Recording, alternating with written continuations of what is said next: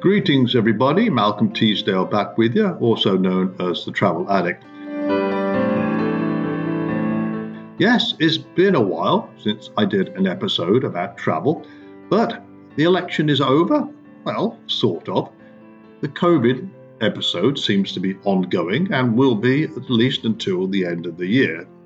So, like many of you, I am just looking forward to the year 2021 we'll write this year off. Not much has happened. Unfortunately, just a waste of a year in my mind at least.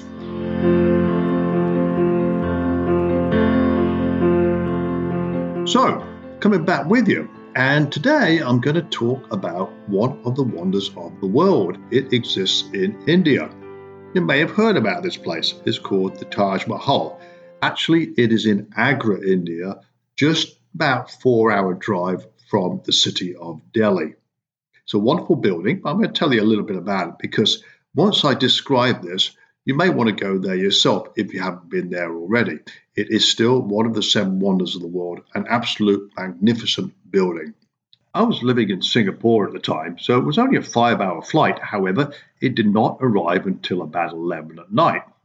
The peacefulness of traveling in business class on Singapore Airlines, which to me is the best airline in the world, was transformed to complete chaos as I walked into the arrivals hall at Delhi Airport. Now, somehow, I managed to find my hotel limo driver who was holding up a sign displayed with my name amongst hundreds of others doing the same thing. Well, we squeezed through the throngs of people to a designated pickup area where he told me to wait while he fetched the car. That area was so congested and disorganized with horns blazing continuously that I stood there and just laughed at the whole mess. There were heated verbal exchanges, and the din from the horns seemed excessive and unjustified, as impatient drivers extended abuse to anyone blocking the road or took too long to load luggage into their vehicle. Well, I waited there for about 30 minutes before my driver arrived, and he was unable to pull up to the curb but indicated his presence by frantically waving from the middle of the street, where his car was stuck in the middle of a jam. I pulled my luggage through the trap vehicles, hitting a few on the way, and threw everything in the trunk. I jumped in the back seat and we stayed put until a gap appeared in the congestion when my driver leaned out of his window and proceeded to wave and shout at everyone who could hear him and would bother to listen to move out of the way. It was an opportunity to escape, and the driver was hell bent on pushing his way into that space between the vehicles. Well, we finally made it out of the airport grounds and were on the way to the Intercontinental Hotel. The roads were poorly lit, so any sightseeing was out of the question en route. After about an hour, we finally made it to the hotel, a very decorative and upscale property it was, with comfortable and spacious rooms.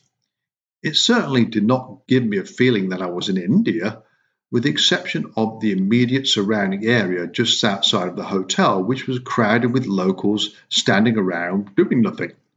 The hotel staff were dressed very professionally, and there was even a dress code for customers who wished to drink and eat at any of the restaurants or bars. For my second night, I sat at the bar and ordered a Kingfisher beer, which is traditional in India, Above the bar was a television showing a cricket match between Sri Lanka and Australia. Now, the World Cup cricket tournament was currently in full swing. However, much to the dismay of the locals, India had already been eliminated from the competition by Sri Lanka. The bartender asked me who I was supporting in the current game. I immediately said, Sri Lanka, of course, which I realized after about one second that it was the wrong answer. I know that India and Sri Lanka are geographically close, so I assumed at the time that one would support the other against a team from another continent. The sarcastic comments and stares I received did not support that assumption. Anyway, I polished off my Kingfisher beer and headed for the Singh Sahib restaurant and enjoyed an authentic Indian meal of bati de murg, chicken roasted on an open fire. Bones were included at no extra charge. So, for the first two days of my trip to India, I pretty much well rested in the hotel in preparation for the big trip. I didn't want to be going to Agra, India to view the Taj Mahal in a state of tiredness. But the day I did go, it was an early start for me. The coach picked me up at the hotel at about seven o'clock for the excursion to Agra, home of the Taj Mahal.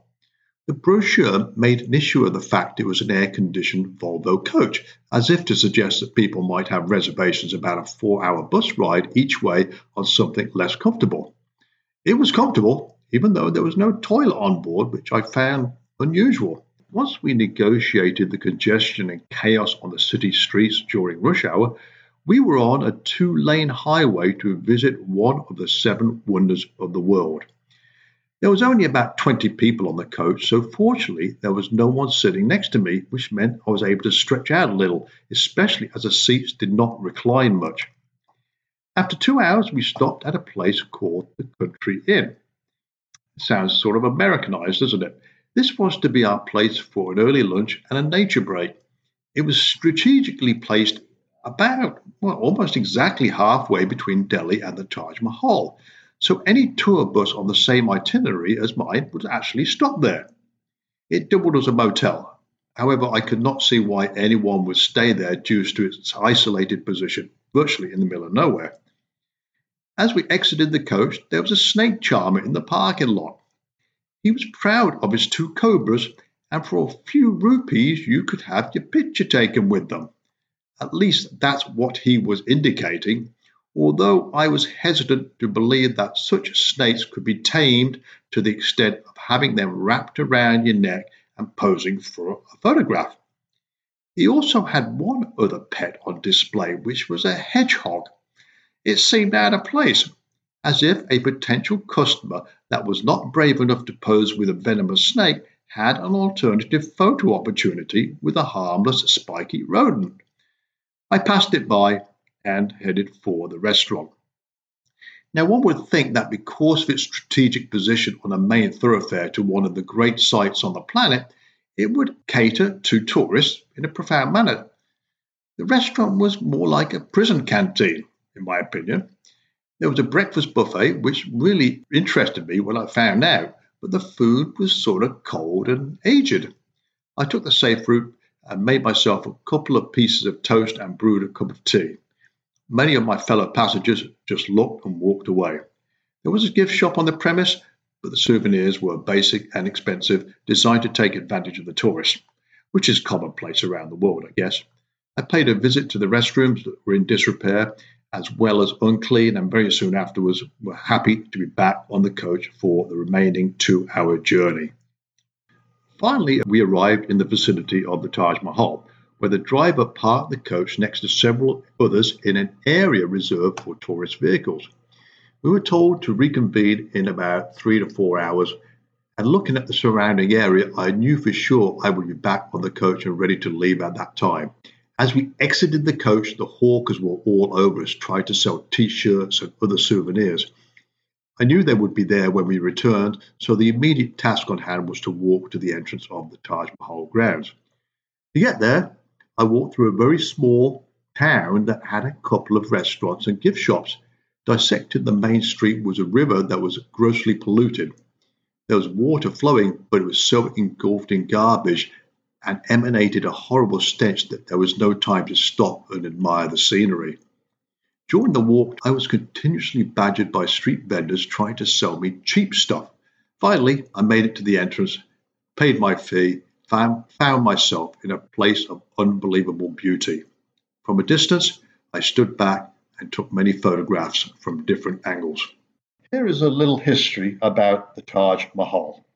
The Taj Mahal was commissioned by Shah Jahan in the year 1631 to be built in the memory of his wife Mumtaz Mahal, who died on the 17th of June that year while she was giving birth to their 14th child, who was named Gauhara Begum. The construction started in 1632 and the mausoleum was completed in 1648, while the surrounding buildings and garden were finished five years later. the imperial court documenting Shah Jahan's grief after the death of Mumtaz Mahal illustrates a love story held as the inspiration for the Taj Mahal. The mausoleum was constructed using materials from all over India and Asia. It is believed over 1,000 elephants were used to transport building materials. It took the efforts of 22,000 laborers, including painters, embroidery artists, and stone cutters, to shape the mausoleum. Eventually, the Taj Mahal was designated as a UNESCO World Heritage Site in 1983 for being the jewel of Muslim art in India and one of the universally admired masterpieces in the world's heritage. The intricate detail of the carvings and inlay work is unique. There is no other building like it on earth. Complementing the building, the surrounding gardens are immaculately maintained, which makes it a real jewel amongst the rough areas. Although the grounds were occupied by throngs of tourists, there was an eerie peacefulness about the place. I walked around the gardens for a while and then I approached the Taj Mahal itself. I removed my shoes, which is required in respect of this sacred ground, and climbed up a few steps and found myself fulfilling an ambition from many years ago. On closer inspection of how the structure was put together, I understood why it took so long to build. It was like a huge marble jigsaw puzzle, with each piece having been carved to perfection and interlocked together. As the sun rays hit the marble, the light penetrated the stone and spawned off different colors. The four pillars at each corner of the building were built at such an angle that if there was an earthquake, they would fall away from the burial place. They thought about everything. Unfortunately, no one was allowed inside the building, which is probably a good thing, basically in an effort to preserve its beauty. I was walking around by myself, but on two or three occasions I was approached for a photo shoot by strangers. They were Indians and wanted to have their photo taken next to me. I obliged, of course, and had the photographer use my camera to take a few pictures of me with my new-found friends as well. It's a bit weird having your picture taken with people you have never met or will never meet again. Looking around the area, I figured out how the epic Yanni concert was filmed there, as recorded on the Tribute DVD. I spoke with a couple of tour guys who attended that concert, and they described it as being magical. Apparently, it wasn't easy to get permission to play there. However, when you actually listen to this piece of music, when I mean the tribute album, you can understand why, because the music absolutely encapsulates the place where it was played. It was initially recorded in the year 1997, but has been remastered since that. Now, the DVD actually shares itself with a concert at the Forbidden City in Beijing, China. So you've got sort of double the pleasure if you wish. The music is still wonderful. So collectively, these two concerts on a single DVD are absolutely beautiful. Go out and buy it. You'll find it on Amazon. With better planning, I've actually stayed in Agra overnight. There is a luxury hotel reasonably close by called the Oberoi Amar Vilas. It's a five star luxury hotel. It's staggering in itself. And you can have a room that overlooks the Taj Mahal from about a mile away. Anyway, if I get to go there again, that's probably one of the things I will do. No point in rushing, like go to the Taj Mahal twice in two days. Seems like a good idea to me. I'm not sure if things have changed, but the grounds are open from 6 a.m. to 7 p.m. weekdays, except for Fridays when the complex is actually open for prayers at the mosque between 12 noon and 2 o'clock in the afternoon. The complex is open for night viewing on the day of the full moon, including the two days before and the two days after which excludes Fridays and the month of Ramadan. Seems like a lot of rules here, but being there on a full moon must be something really, really special. Foreign dignitaries often visit Taj Mahal on trips to India. who's been there? Name a few Dwight Eisenhower, Jackie Kennedy, Jimmy Carter, George Bush, George Harrison, Barack and Michelle Obama, Mark Zuckerberg, Vladimir Putin, Princess Diana, and Donald Trump, to name a few. Yes, it's a place to be seen for sure. I suggest you add this to the bucket list before it gets too late. Actually, I wrote more details about my trip to the Taj Mahal and specifically the country of India in a book I wrote several years ago called Asia Specific, rhymed with Asia Pacific. The reason I did this is because I actually moved to the wonderful country of Singapore for me to be able to conduct business in that region of the world a lot easier without the time zone problem. So there was a chapter about my visit to Delhi, India. It's actually called The Trouble with India. But it was a business trip. However, my escapade to the Taj Mahal is included in this chapter in a lot more detail. It's definitely worth a read. Check it out either on my website, malcolmjteasdale.com, or you'll find it in all the good bookstores. Amazon, of course, has it. Asia Specific is the title. And uh, look at the book cover. It's a picture of, well, a cartoon picture of me on the cover paying a tuk tuk driver. You'll know what I mean when you see it.